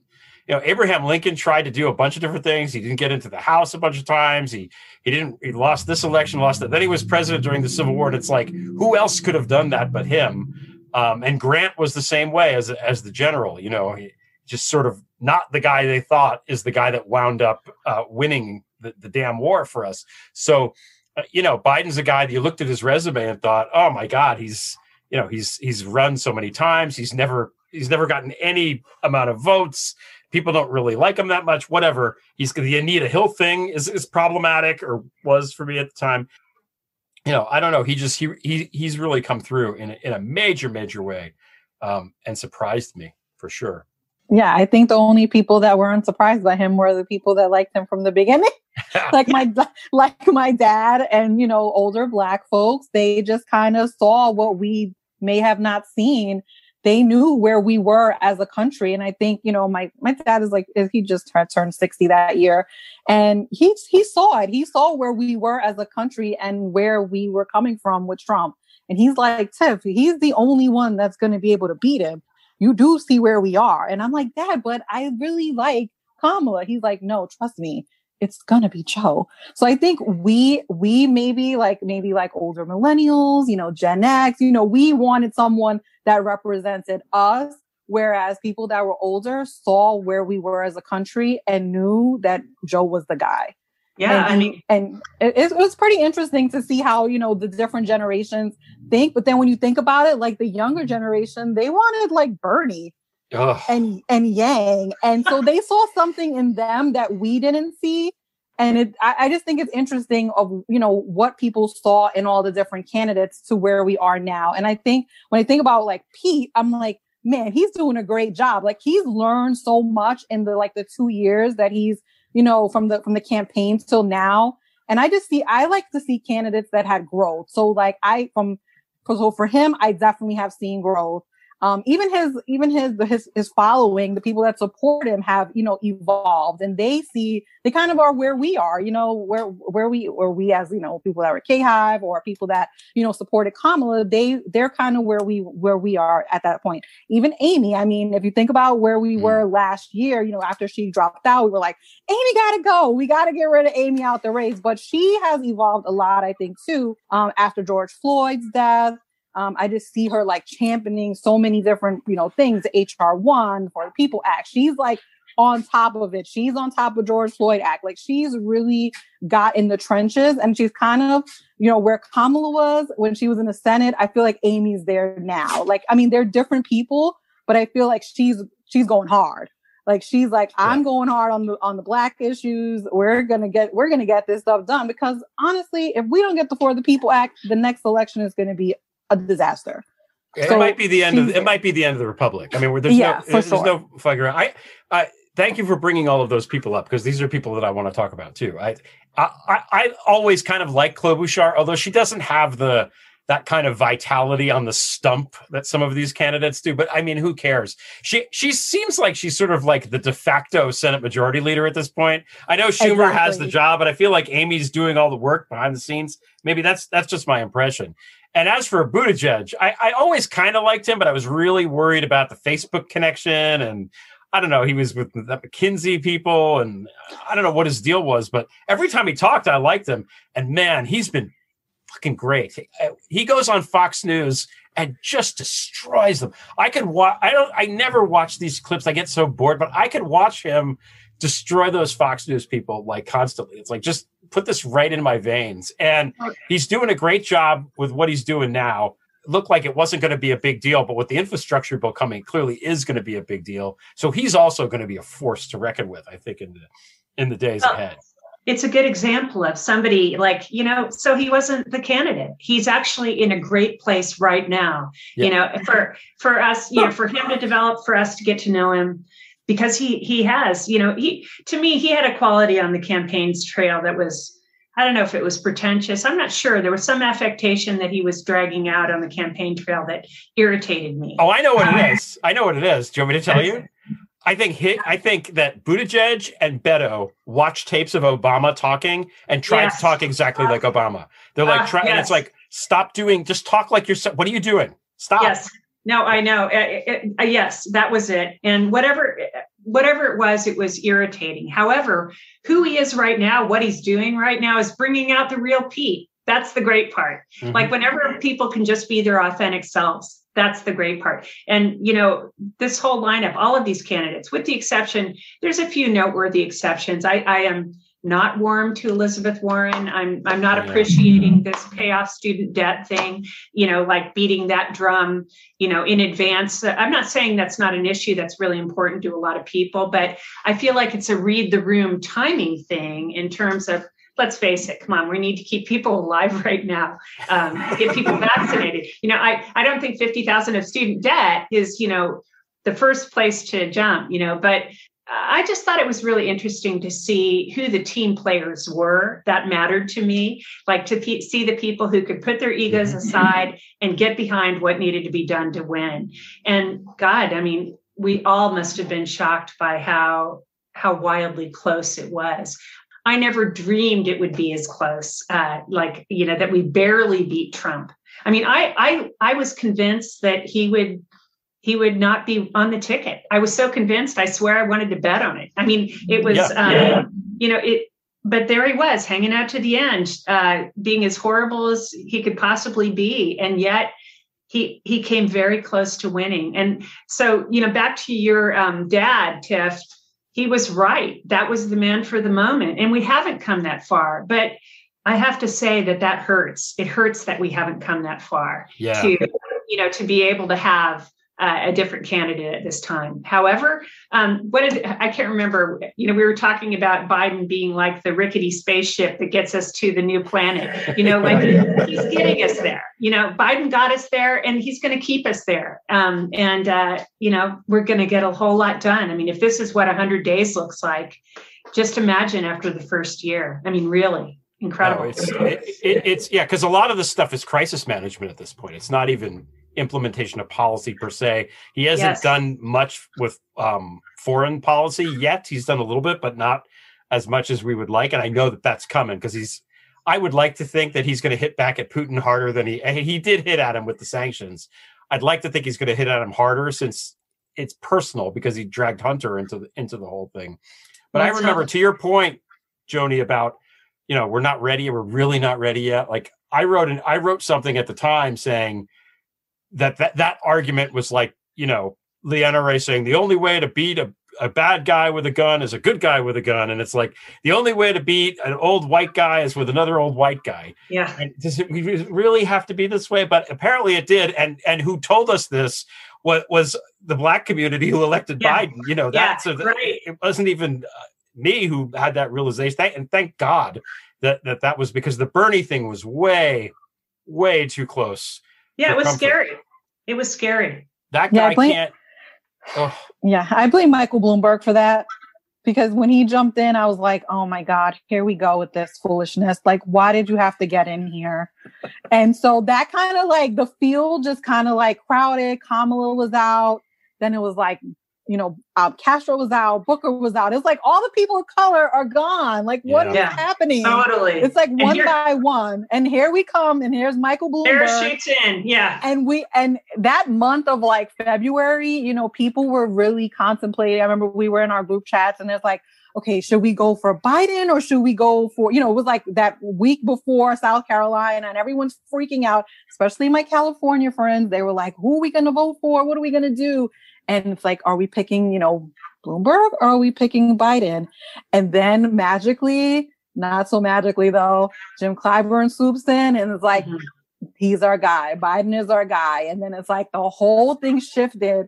And I was like, thank you, Jesus. yeah Because, and especially after that debate, it was like, I mean, I, Liz is not my fave, but you know, her and her and Bloomberg like clash like the Titans. And then Pete was right there too, and he was like, "All right, well, I'm going for I'm going for it all here."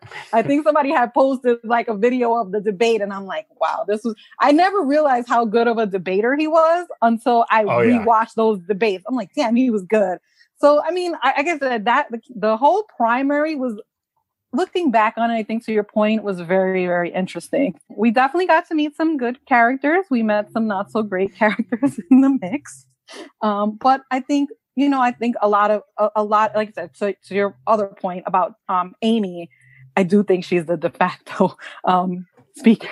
Right? like or, or majority leader. Like Yeah. I've, I've i've been saying it from the beginning because i can see how she's working and i'm like okay yeah she's definitely doing the work behind the scenes. I'm like can somebody like get her in a room with Manchin and like let's let's figure this all out. But i, I definitely think that we've definitely seen a lot of growth with a, a lot of the candidates even with biden i mean he's definitely grown he doesn't make gaffes as often as he used to. So Yeah. they've kind of got him in a space where he's comfortable. And I think that's but comfortable, but not too comfortable, which is a good thing. Like he still knows his limits and he's speaking to us like we want to be spoken to, which I think is awesome because I don't, I hated Trump. I mean, I literally couldn't stand looking at his face Yeah. even in those press conferences. I mean, he talked to us like we were nothing. And so it's nice to just have him there, like Biden there. Even today, he was on TV and he was talking, you know, about the CDC changes, and it was just he put his he put his aviators on. I'm like, yes, like you, you know, we can relate to that. Like he's normal. He's like a normal person, unlike the last guy who was a freak. Yeah. So we're definitely in a good place. An evil, mobbed up, Soviet owned freak. Great. Yeah.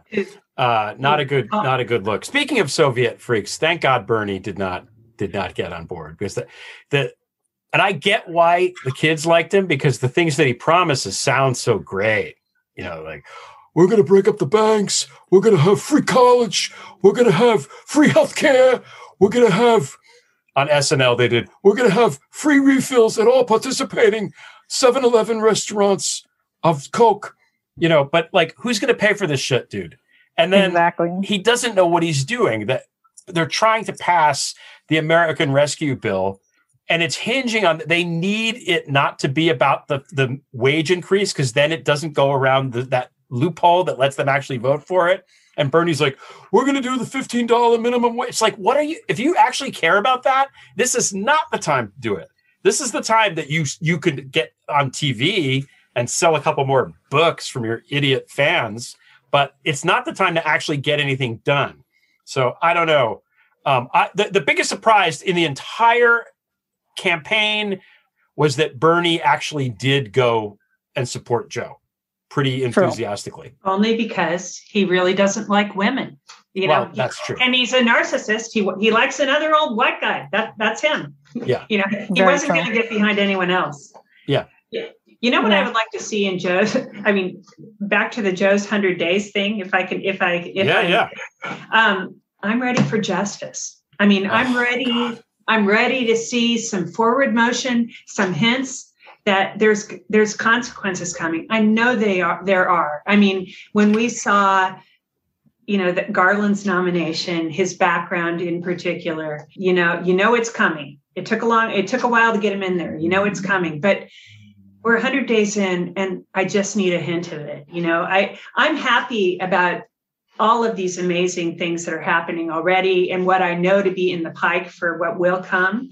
Um, those are the kinds of things that i feel like i can sit back and relax knowing we have competent governance and go okay it's rolling along. But the part that i feel agitated about still is needing to see justice coming. Yeah i you know this whole Matt Gaetz thing now where is that like i swear he was going to be you know hauled in any moment but it just i know it's coming and i know it takes a while but i'm ready to see it Yeah, can we talk? ab- But think about this. I mean, we it took so long to get Garland even confirmed. Yeah. I mean, Yes. the, the Republicans did everything that they could. I mean, even Vanita Gupta, Kristen Clarke. I mean, they're fighting.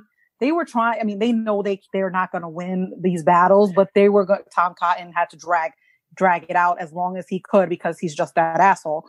Um, and it's just like, come on, guys. Like you you know that we have a, we we have the majority. So let's stop playing games. And he, they're making Chuck, and a lot of people don't get it because, and I get it. They don't, the Senate is such a mess with all their procedures and all these different things that have to go on. So it's, it, it's just nonstop of like, everyone's like, when is it going to happen? Like, what is going to, and then finally they get in there. And then today I was, I was shocked when I saw, um, for the, um, the, the guy in North Carolina that got shot. I think it's Andrew Brown. I think his name is, um, that the FBI is involved in the case. I mean, Yeah. like the fact that they jumped in so quickly, Yeah. I'm like, that is amazing. Like, if it was Trump, we like no one would have even gone into this. Ray would have been like, nope, I'm not, I want nothing to do with this. So I'm seeing glimmers of hope on where we can go. I mean, um, Garland had announced the two patterns and practices this week. So it was the in Minnesota, in Minneapolis, and as well as in um, what's the other city, um, Louisville. So I'm seeing it happening. I just think, you know, a lot of times progress, it doesn't happen as quick as we want it to. Mhm. And so I kind of think that's where we are. It's like we want things to happen immediately. We want it to happen now, but it's all about time. And so I think now that they're in there, we kind of have a, we actually have a DOJ. It's not an acting person, which Yeah. we had so many of those. Or So I think- corrupt. Yeah, or, and, and Or both. exactly, corrupt, or Yeah, both, or both, yeah. So I feel like we're finally. I Remember, we had the toilet guy. I forgot his. I forget that. guy's Whitaker, name. Matthew Whitaker. Oh my God, he was Yeah. the best. Yeah. So I mean, we we we went through four long years of DOJ nightmares. So I feel like we're finally getting to a place. They're getting settled, and I do hope Matt Gaetz is, you know, takes a plea and is out of Congress as quickly as possible because he's ridiculous. I had and and we should we should close on this. We'll we'll we'll, I'll talk about this and then we'll go around the horn one more time before we close because we're almost out of time. In terms of justice coming, I had Glenn Kirshner on the show a couple weeks ago, and he he assured me that Garland is the real deal. The fact that they chose him and not somebody else in that in that job means that Biden wants justice to come because he would have picked somebody else if he didn't. Mhm. And I asked him, "Are when is when should we start worrying that these fuckers are going to get away with it?" And he said, "Not yet, not yet. Mhm. Give it time. Exactly what you said, Tiff. Give it time. It takes time. He's new. Lisa Monaco just got in there. That's another name. She's the Mhm. deputy. Everyone loves her and thinks she's fantastic. So, with that said, there have not been any consequences. There have been none. I mean, even the people that Mueller got, mm-hmm. Manafort, Stone, Flynn, they've all been pardoned. Mm-hmm. It barely even went to jail. It's it's mm-hmm. insane. And when people look at what happened and think there's no consequences to this, why not try to, you know, have an insurrection? I mean, there's nothing's going to happen. There needs to be consequences. And I said I tweeted this a bunch of times when they kept blowing off the subpoenas. Remember, like the House would issue a subpoena and then they'd be like, yeah, fuck you, I'm not doing the subpoena. All they need to do is arrest one of these fuckers or take their money, which they're allowed to do, and they'll line up to get in there because they're all cowards. So as soon as one of these fuckers gets indicted and has the book thrown at them, cough, Matt Gaetz, cough. And I would like to see him tried for breaching the SCIF. That was him. That was him and Absolutely. Scalise. Put him in jail. Absolutely. That's a felony. Put him in fucking jail. Uh, as soon as that happens, that's when the pendulum is going to swing. And when the pendulum swings back at them, that's where the axe blade is. Yeah, Right? let's Because it's going to chop them all down. Guys, this has been so much fun. Thank you for coming on the show. Um, do you have any any closing thoughts about Biden? Maybe what uh, uh, Biden Harris? What you might want, want to see in the next year? Oh, for me, I, d- I mean, I definitely want um, the George Floyd Justice and Peace um, Policing Act to be done. I hope Cory Booker can get on get on Tim's good side, bring him some chocolate. I don't care what he has to give him, take him out to dinner, just get him and his and 10 people to please vote for this.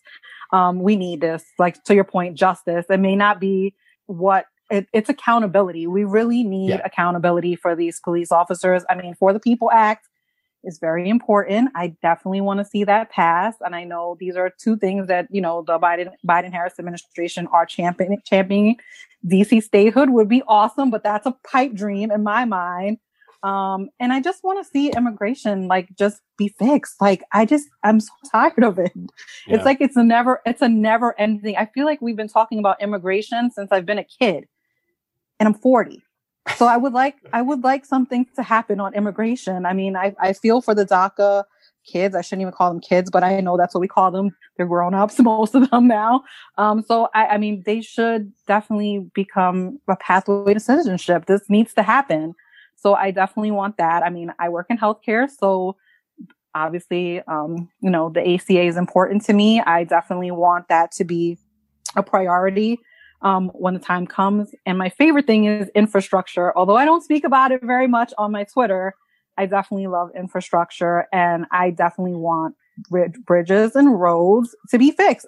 How I feel like we've been talking about that since Obama days. Like I remember Chris Matthews used to say, and I know not everyone likes Chris Matthews, but he used to say the way to win elections is bridges and roads. We got to win 2022, right? So we got to get stuff done. And that's one of the ways. I mean, people like to see stuff happen. So if they see you working on the bridges, they see you working on the roads, they can get some broadband, they can get checks. I mean, people got checks. And I think that was really important. So a continue continuation of seeing things that are tangible and feeling them, like we said, feeling them impacting our lives. Yeah. And I think that's the most important thing. Broadband infrastructure you mentioned, and broadband is a key part of infrastructure because when when these red states get broadband, if they have vaccines, broadband, and money in the bank, that's yep. Yeah, Trump didn't give them those things. Anyway, mm-hmm. Joanie, what do you think? Well, you know, I have to say I am excited about infrastructure too because um, you know I, we've been we have been watching really actually you know, we haven't seen any investment in this in in decades. So you know clearly that's a big deal. Uh, I can't pretend that the whole idea of healthcare uh, improving on ACA and maybe even lowering the age of Medicare, which I think is a great idea. Uh, again, back to things that are personal to me. I mean, you wouldn't believe what my premiums look like at my age. And it's like, you know, I'm ready to see, um, you know, some distinct improvements on that. Things that don't feel like a gift to the insurance companies. Like I, it mattered so much to me uh, that they, um, put a cap on premiums that w- were reasonable. That was a really big deal in the recently passed legislation that that had a bit, that had a big impact. And um, but more than anything, I want to see equity. I want to see this idea that we're finally going to be holding people that have been dodging taxes for years and companies dodging taxes for years to a fair you know a, a fair contribution i mean we've been we've been holding up the show. The middle class has been paying just wild amounts, uh, percentages of their income. And so um, I just think uh, I thought one piece of news this week that said that we're on our way to that is that Biden is asking for, I can't remember what uh, figure from the IRS to go after wealthy tax cheats. And I was just like, it's a bad time. Go after the wealthy tax cheats and um, make it so that we're not collapsing under the weight of, you know, disproportionate um, obligation. So those are things that I'm really excited about. But more than anything, um, honestly, justice. I mean, justice from equal justice uh, um, under the law to um, you know uh, dealing with um, you know this sick problem we have with police in our country um, and going after the criminals that were part of the last administration. I would say justice is is my big deal. I'm going to agree with you on the justice piece. I absolutely want that. DC statehood would be pretty great too, because that would give us two more senators, which would be exactly. Uh, Nelson, yeah. uh-huh. um, and they should have representation. I lived in DC, you know, for a little while, and you, you know, there's it's not fair. It's ridiculous. That's not what this country was founded on. Come on now. This has been great, guys. Thank you so much for joining me. Where can we find you on the Twitters? Mine is uh, at TIFY330, Tiffy330, or Candidly Tiff, which I definitely am. Um, so that's where you can find me on Twitter or uh, same same name on um, IG as well. And I'm at Joanie Vee, J O A N I E V E E 1, at Joanie V1 on Twitter. That's me. Okay, guys, follow Tiff, follow Joanie. Thanks for listening. You guys, thanks so much for joining me. Thank you. Thanks, Greg. Bye. It's been great. Prevail theme song is by Matthew Fossa. Sophia Terashenko provided the Russian voiceover. Thanks to Stephanie St. John for the narration. Thanks to Allison Gill, Jason Smith, Mackenzie Mazzell, and everyone else involved with producing this podcast. Please subscribe to the Prevail website. Visit gregolear.com. That's G R E G O L E A R.com. Until next time, we shall prevail.